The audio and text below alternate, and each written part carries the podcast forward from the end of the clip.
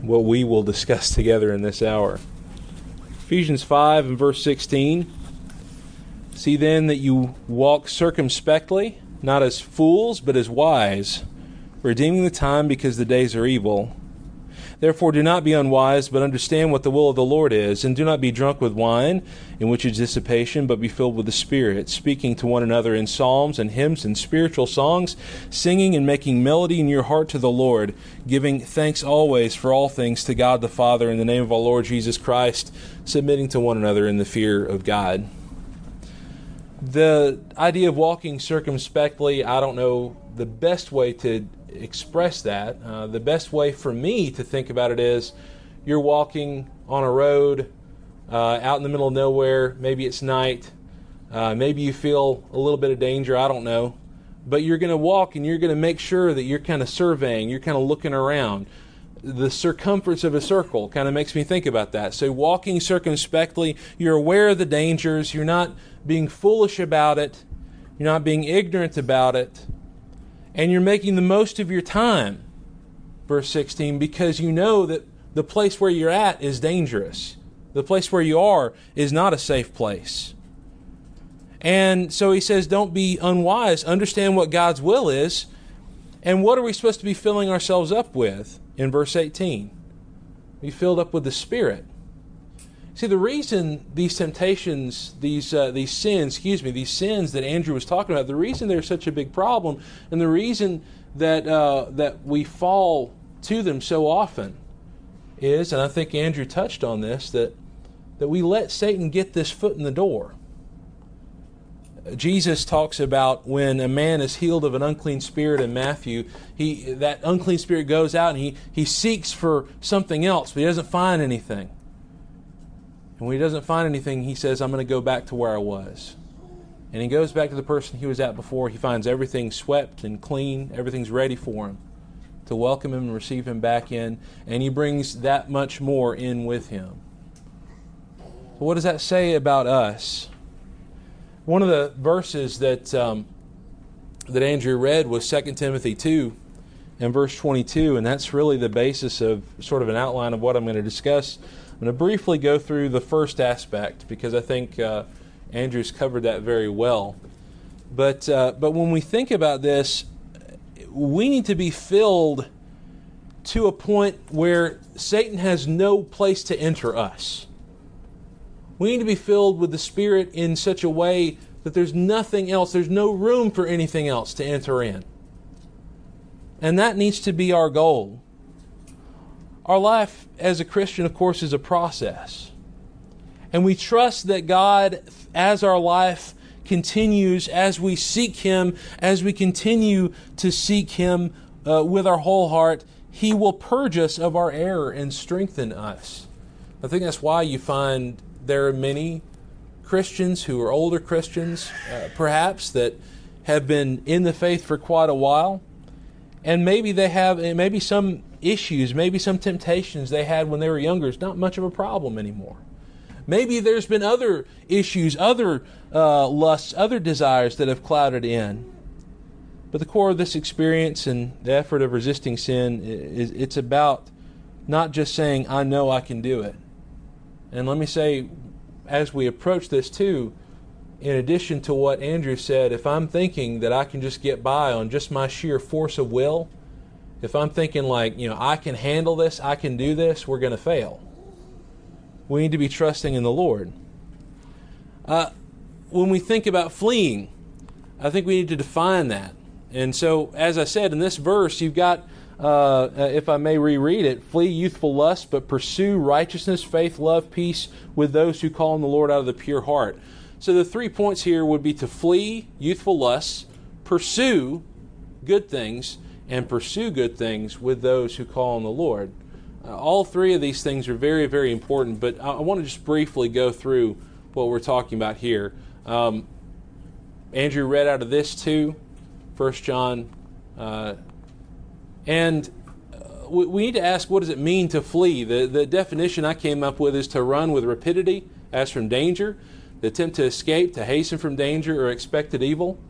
I understand in the old Gunsmoke show there was this term "get out of Dodge." Was this concept that Don't go back to get anything.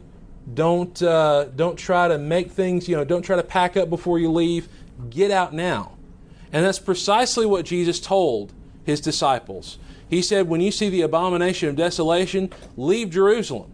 Don't go back to get your cloak. Flee to the mountains, he says in Matthew 24 and in Mark 13.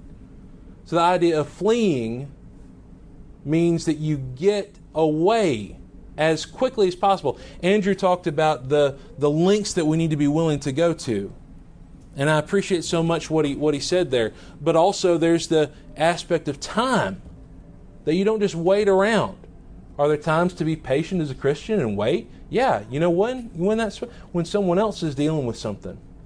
And we may not know everything about that situation, right? And so we give them time to work on things, right? But when I know the situation, when I know what's going on, I got to get away from it. And I got to get away from it immediately. And we need to know what we're fleeing from. Again, Andrew dealt with these lust of the flesh, uh, lust of the eyes, the pride of life. Uh, I've got some pa- passages up there. We won't go over those, but because uh, especially with some of these, uh, Andrew covered them very well.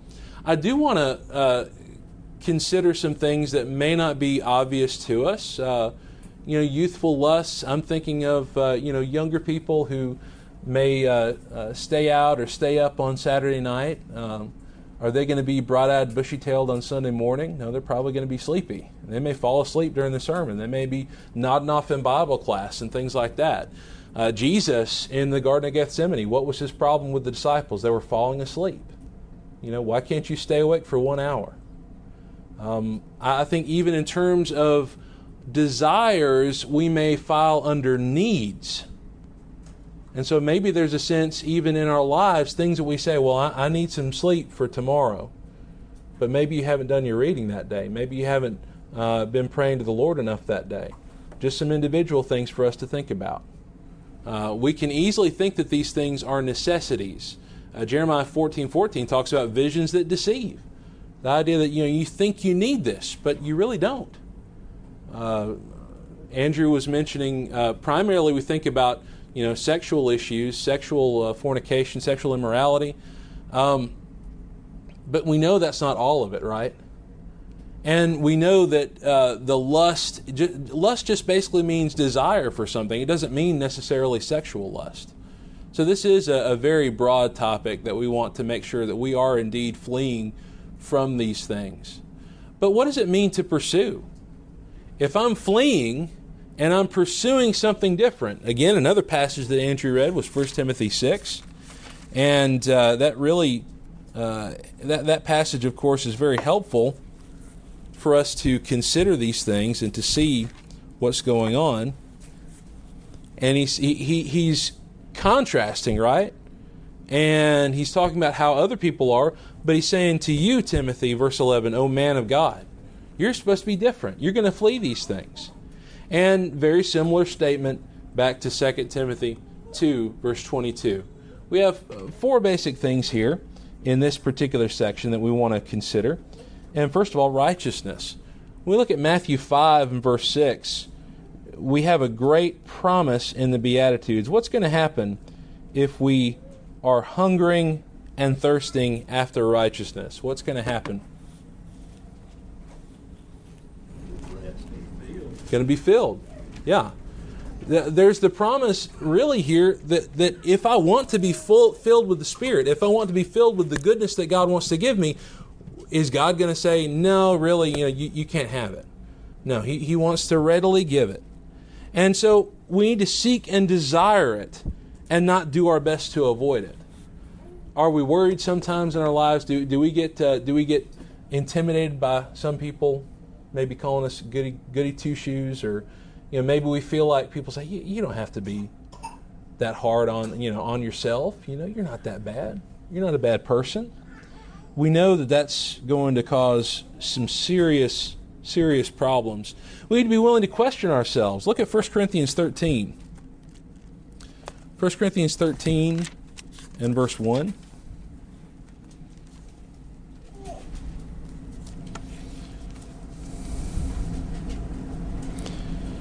One of the things he talks about here, and again, just kind of briefly going through here, he's basically saying I could do all these great things, all these amazing things, but if I don't have love behind it, it's pointless, right? But look in verse uh, look at verse six. Love doesn't rejoice in iniquity, but rejoices in the truth. Our application in seeking righteousness is often missed. What are we trying to do? What's our goal in being righteous? Are we just trying to win the conservatism award? Are we trying to act? You know, we're trying to say, hey, you know, we're, we're the ones that, that have got it, and all these other churches, hey, you know, do we make fun of other belief systems because we see how errant they are? I mean, yeah, sometimes it, it seems kind of funny. But are we spending all of our time thinking about how bad everyone else is? We need to be thinking about our own righteousness. We need to be thinking about where we are. That's important. We can flee from something and we can rightly point out that it's wrong without continuing to see the need for growth and strengthening within our own hearts. And so, righteousness, knowing right and doing right, that's essentially what we're talking about. What else do we need to pursue? We need to pursue faith. And we need our faith to be bolstered. The man says in, to Jesus in Mark 9 24, Lord, I believe, help my unbelief. Is that our prayer? Is that our focus? We know that only God can reinforce our faith, and how does He do that? How, how, how is our faith reinforced? How is our faith going to be bolstered?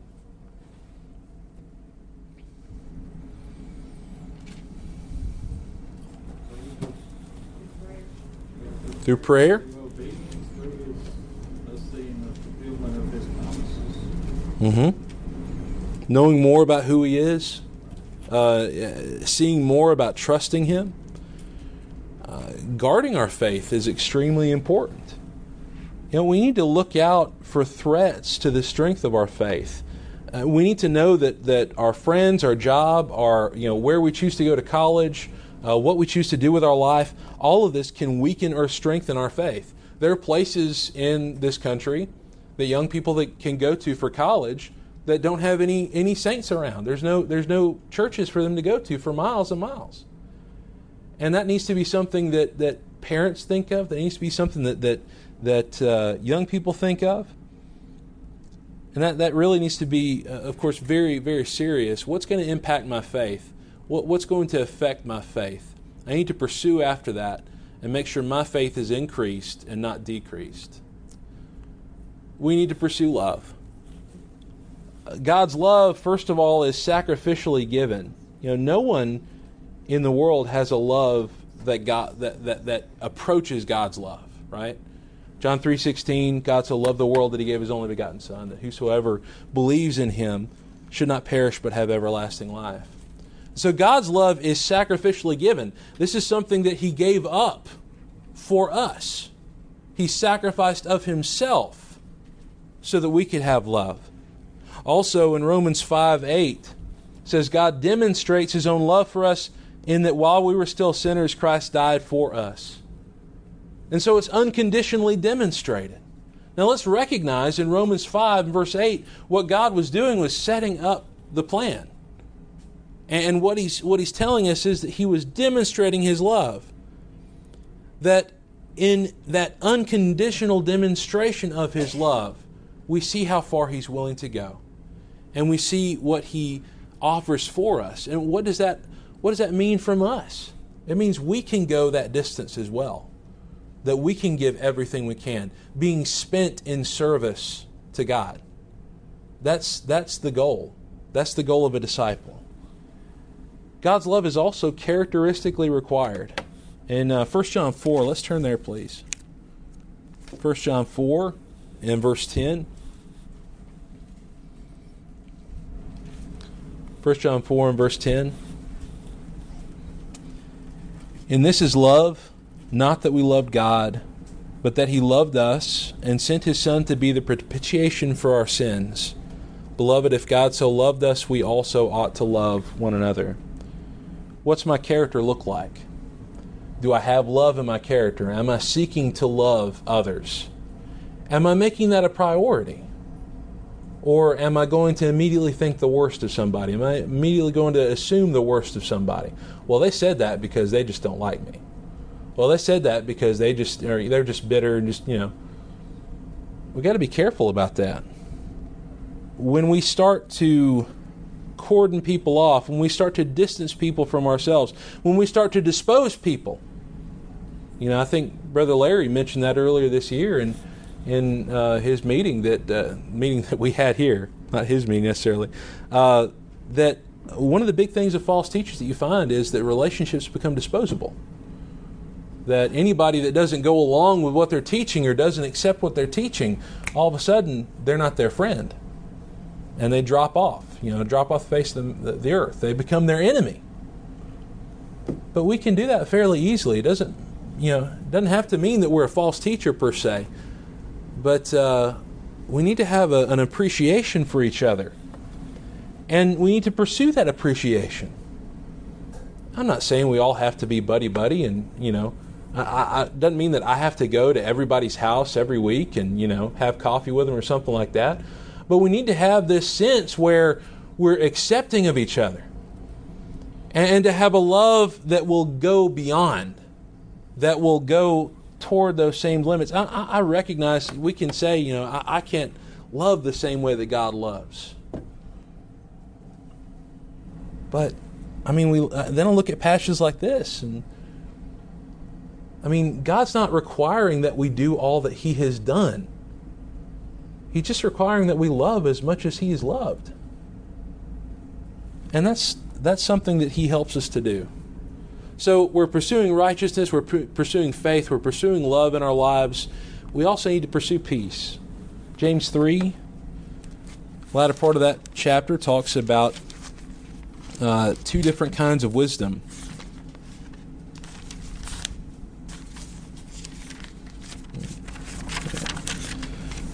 With those two different kinds of wisdom, he's talking about, you know, wisdom from above, and he talks about wisdom from below. And he says in verse 17, the wisdom that is from above is first pure, then peaceable, gentle, willing to yield full of mercy and good fruits, without partiality and without hypocrisy. Now, the fruit of righteousness is sown in peace by those who make peace. Do we want to see fruit? I think everybody wants to see fruit, right? I, I say that because, uh, you know, you've got situations in some of these bigger cities. You've got uh, a lot of a lot of different congregations. You got people that will jump between those congregations if they see this one place seems to be going well, got a lot of young people, got a lot of things going on. They'll jump over there. When that may peter off, they jump to some other place that seems to be hopping. You know. I think everybody wants to see good things happening. We want to see the fruit. But let me tell you, we can't have the fruit if we don't have peace. And we can't have peace if we don't have purity. That's what James talks about in verse 17. It's first pure, then peaceable. So, so we need that purity to have that peace among each other. Now, peace doesn't mean that we all 100% agree on the same things and we all, you know, are, you know, peace means that we're working together, striving to become closer together. It doesn't mean we're there, it means we're working together. It means that we can have peace together in that. And so we need to pursue these things. And from that, we can have that fruit because he says the fruit of righteousness is sown in peace. If we don't have that atmosphere of peace, we need an atmosphere of peace. We need an atmosphere where uh, someone in Bible class is not afraid to make a comment or to, to, make, to ask a question if they think that maybe it'll ruffle somebody's feathers. We need an atmosphere where we don't need to be afraid of speaking out or uh, having something to, that, that that's to be said, as long as it's, of course, from the Word of God and it's the truth. So, all of these things, can we see how looking after these things and pursuing these things, if we get busy if in our lives working on these things, and if we carry them to their fullest extent, is there going to be a lot less chance for our temptations to claim us. I think if we're busy with these things, I think if we're making these things a priority, there's going to be a lot less possibility. Let me tell you something. Eh, just in, in, my, in my life, it's when I get bored that I fall into temptation and I fall into sin from that. It, it, it's when I don't have anything to do. I'm not, I'm not busying myself. And that's one of the things that we need to keep in mind. This is the end goal of our work together here on earth. I mean, all these things and working together as the church, this is what God intends for us. You know, this is our work here. And it's not like we're waiting for something better. Yes, we are waiting for heaven, but we're not waiting for something better here. We've got everything we need. So we pursue these things, but we also pursue these things. Can we pursue these things all by ourselves? Sure, we can. We can pursue uh, righteousness, faith, love, and peace. We can pursue that in our individual lives. But what happens when someone pursue the, pursues these things but says, you know, I don't need to be a part of a church? I don't, I don't need to be a member somewhere. You know, some people think that. But you know, Paul says, pursue these things with those who call the name of the Lord out of a pure heart. Uh, back in Ephesians 4, again, don't be wise, unwise, but understand what the will of the Lord is. Oh, I'm sorry, Ephesians, I was looking back in chapter 5. But look at Ephesians 4 and verse 17. This I say, therefore, and testify in the Lord that you should no longer walk as the rest of the Gentiles walk in the futility of their mind, having their understanding darkened, being alienated from the life of God because of the ignorance that is in them, because of the blindness of their heart. Uh, ultimately, when we look at what we're given in the church, and the, and the whole point of chapter 4, of course, is that idea of keeping the spirit of, of unity, the unity of the spirit in the bond of peace and how we do that and all the different ways that, that we can see in Ephesians 4 about that. What we pull from that is it's not enough just to run away and pursue the right things. Now, we started this with saying it's not enough just to run away, right? If I just run away, what's going to happen? House is going to be cle- uh, clean and swept. What was bad is going to come right back in. It's going to be stronger than before. I can't do that. But even more so than that, I can't just run away from it and pursue good things. I need to pursue these good things with others who are doing the same thing. A few weeks ago, there were couple of lessons on calling on the name of the Lord. And I appreciate what was said there. Uh, calling on the name of the Lord is, is not just about intoning some magical phrase. It's about seeking Him and knowing that you need Him, that you need Him in your life. And we need others that have the same goals. Romans 15, please.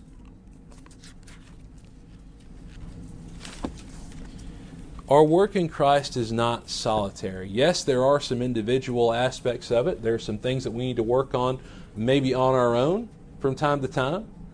But we know the time comes when we're struggling with something and there doesn't seem to be any way out. When there doesn't seem to be a solution to it. And it's a temptation that we keep falling under and falling into. You know, I appreciate the brother that, that came forward Wednesday night because he was looking forward, he was looking for help. And he's he Lord willing, he's getting help, and I appreciate him so much for that. But we have to seek out those who are like minded. Romans 15 and verse 1 We then who are strong ought to bear with the scruples of the weak and not to please ourselves. Let each of us please his neighbor for his good, leading to edification. For even Christ did not please himself, but as it is written, The reproaches of those who reproached you fell on me. For whatever things were written before were written for our learning, that we through the patience and comfort of the Scriptures might have hope. Now may the God of patience and comfort grant you to be like minded toward one another according to Christ Jesus, that you may with one mind and one mouth glorify the God and Father of our Lord Jesus Christ. Again, being a Christian is not a solitary activity. What does it mean? Again, those who call on the Lord. We know the world doesn't call on the Lord. The world does everything it can to avoid the Lord while claiming to be part of Him right? I believe in God, I believe in Jesus, but my life may not approach what that ought to look like. The Christian knows that dependence on God is all that we have and that we would be nothing without Him. In Psalm 145, the psalmist says, The Lord is nigh unto all them that call on Him, to all that call upon him in truth. He will fulfill the desire of them that fear him. He also will hear their cry and will save them. The Lord preserves all them that love him, but all the wicked he will destroy. So, allying with God, casting ourselves in with his forces, and working with those who are working with him. Um, it's interesting when you think about some of the things that are said out in the world. And I'm not saying this to to malign anybody, but uh, the Mormons supposedly say that John, uh, the apostle, is still alive, that he never died. You know, and and that's interesting because I believe if John were alive and on this earth, he'd be working with the true church, right? I think if John the Apostle were here, we just need to see where he's working to see where the true church was. Well, I don't see him out there. And I say that from the standpoint that we need to be the ones that are calling on the name of the Lord so that others can, can see us and to, to be looking to us to help them. And so there's a sense that we, we seek out those who are calling on the Lord, we seek out those who are following God, but at the same time, we need to be the ones that are doing that as well, so that we can find hope, uh, others can find hope uh, near us. And we do this with a pure heart. Can we call on the Lord without good motivations? We can be a Christian, we can be a disciple, we can do the right things, we can act even the right way for the wrong reason. James 4 talks about this the idea that we, we think that we can uh, live in a certain way that may, in fact, go against what God is seeking for us. Uh, look at verse 4 adulterers and adulteresses, he calls them. Do you not know that friendship with the world is enmity with God? Whoever therefore wants to be a friend of the world makes himself an enemy of God.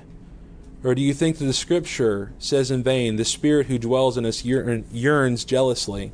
One thing we learned from Nahum this morning in, in verse 2 of that passage, the Lord calls himself jealous. Why does he call himself jealous to this pagan nation? Because he's going to defend his people. And he's jealous about his people. He's not going to just give them up. And so, yes, sir. Yeah, go go right ahead. About that pure heart, you know, not, I guess it could be wrong motives, but it also, at least for me, is I think of pure gold versus gold that has not been refined. Mm-hmm. You know how the things, of, and I think that's what James is getting at. It seems like that, you know, the heart still got some refining to do because part of it's still pulled away towards the world. Yes. Yeah, and that that's so pervasive a thought because I mean, again, wouldn't it be easier if we could just agree with everything that our friends from the denomination say? Wouldn't it be easier if you know everybody that says something? I mean, there was a person that talked to me the other day. We were talking about how long sermons can go, and uh, mentioned, well, you know, if if the if the Spirit wants them to speak on more. You know, if God gives them more words, he ought to, you know, would have been a lot easier, a lot easier conversation if I could have just kind of nodded and agreed with them, you know. Um, but there are ways, right? There are ways that we can talk to people that come across in the right way, that do not violate our focus on the Lord. And you know, if we have that pure heart, I appreciate the comment about the idea of it being refined and pure gold. Um, we're not going to be doing it so that they think well of us. We're not going to do it so that things are comfortable or easy in our interactions all the time. But we're going to be the lights that God wants us to be. I want us to turn to Psalm 24 to finish up today. Psalm 24.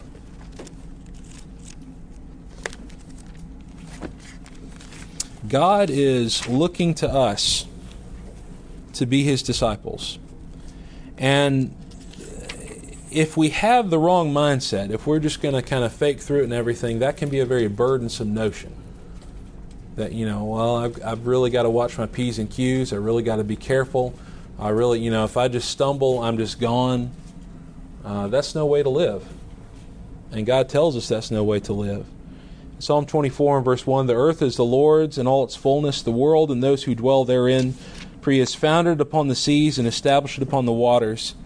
Who may ascend into the hill of the Lord? Or who may stand in his holy place? He who has clean hands and a pure heart, who has not lifted up his soul to an idol, nor sworn deceitfully. He shall receive blessing from the Lord, and righteousness from the God of his salvation. This is Jacob, the generation of those who seek him, who seek your face. Lift up your heads, O ye gates, and be lifted up, you everlasting doors, and the King of glory shall come in. Who is this King of glory? The Lord strong and mighty, the Lord mighty in battle. Lift up your heads, O you gates, lift up, you everlasting doors, and the King of glory shall come in. Who is this King of glory? The Lord of hosts, he is the King of glory. See, it's not about us.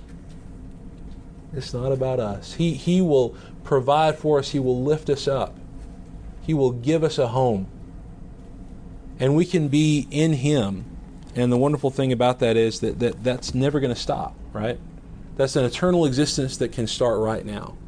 And so, uh, really, these are things that we need to be considering when we're talking about fleeing these lusts, fleeing our desires. We need to pursue these good things so that we can be filled up and there's nothing left. There's no room left for anything evil. Satan can't get his foot in the door.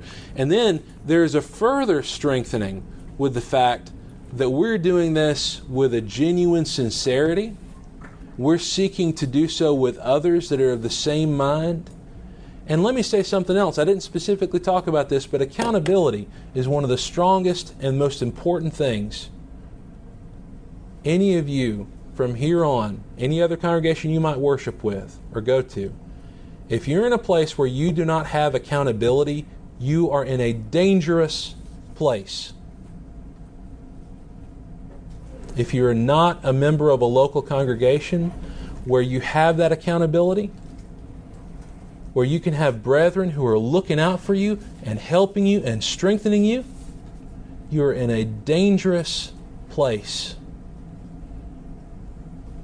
And so we need to be looking for these things and pursuing them with others of like mind. And anytime that we push away that idea of accountability, oh, you know, this is my life. You know, you don't have a uh, who are you to judge me kind of deal. We're just making it worse for ourselves. And we're that much more unsafe. Paul, Acts 9, he joined himself to the disciples at Jerusalem. Why did he do so? Because God told him. God told him. All right. Any comments or questions on that? I know I it was more of a lecture there, but I appreciate your patience, appreciate your attention. Anything else at all? All right. Let's bow together and we'll consider ourselves dismissed.